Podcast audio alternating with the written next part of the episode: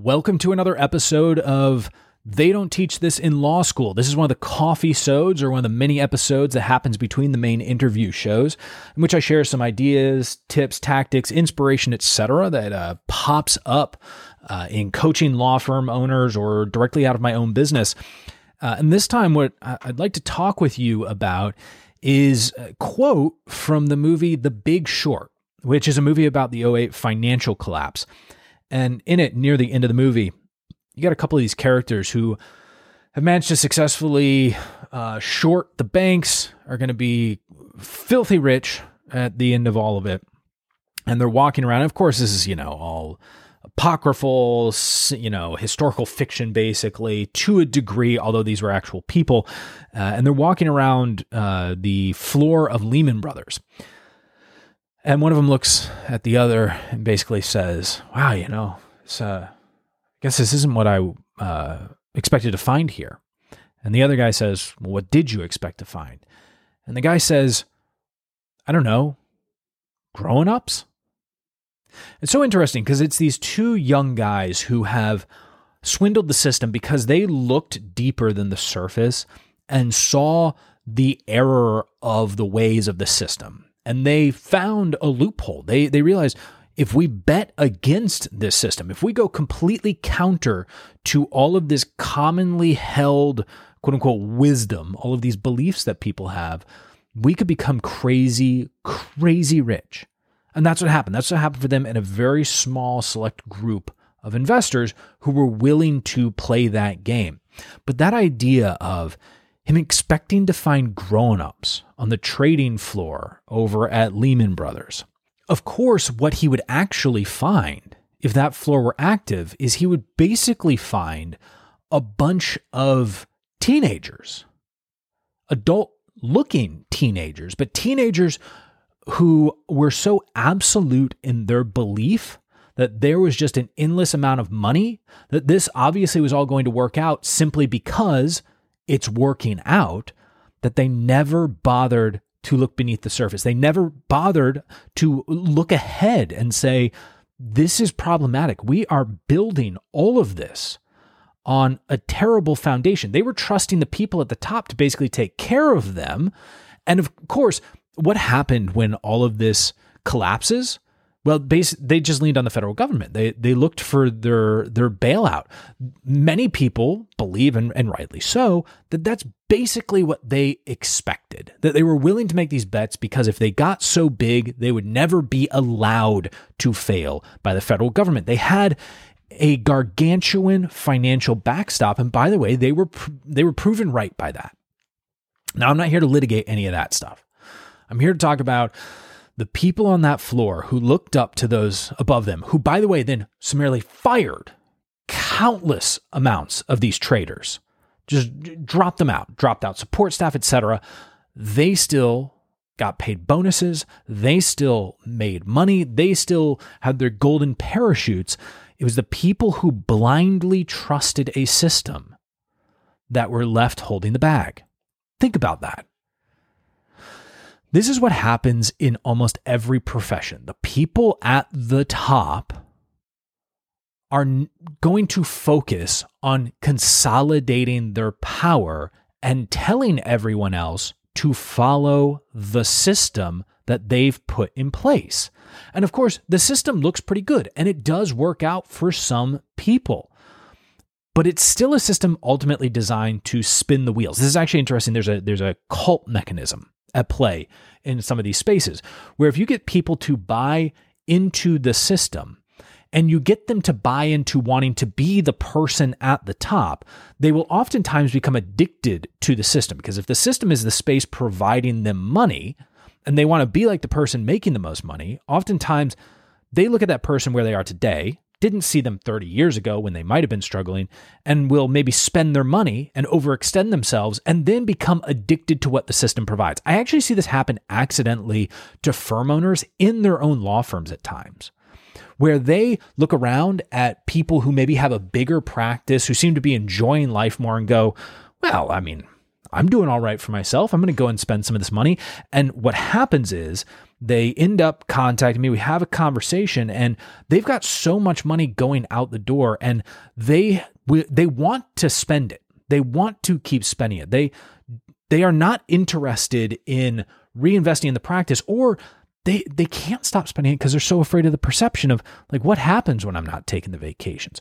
Uh, what happens if I maybe got rid of this extra uh, in uh, property that I have that really did overextend myself. So that way I can refocus on building my practice, which will have the cash flow engine that will allow me to get an even better property down the line. They are fearful of that. They have bought into their own system and they are too scared of it collapsing to look deep. This actually goes to the finances concept as well. A lot of times there's a fear to look at the underlying finances of the business, of the law firm. Because what might happen when you look at the underlying uh, finances? You may find something you don't want to see. You may see yourself being overextended on the amount that you're paying for salaries, paying for space, paying for software.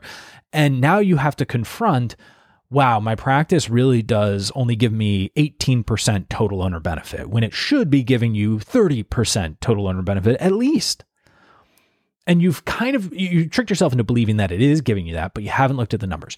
You have to investigate. You have to be the grown up of your law firm. You cannot always just trust other people to be the grown-ups. You cannot trust perception to look around at other firm owners simply say, "Well, I think I'm doing what they're doing, so I must be okay because I think they're doing okay." You don't know if that other firm owner is doing okay.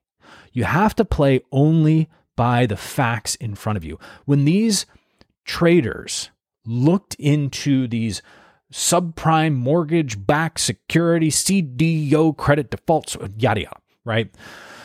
Uh, clearly, I speak super articulately about it.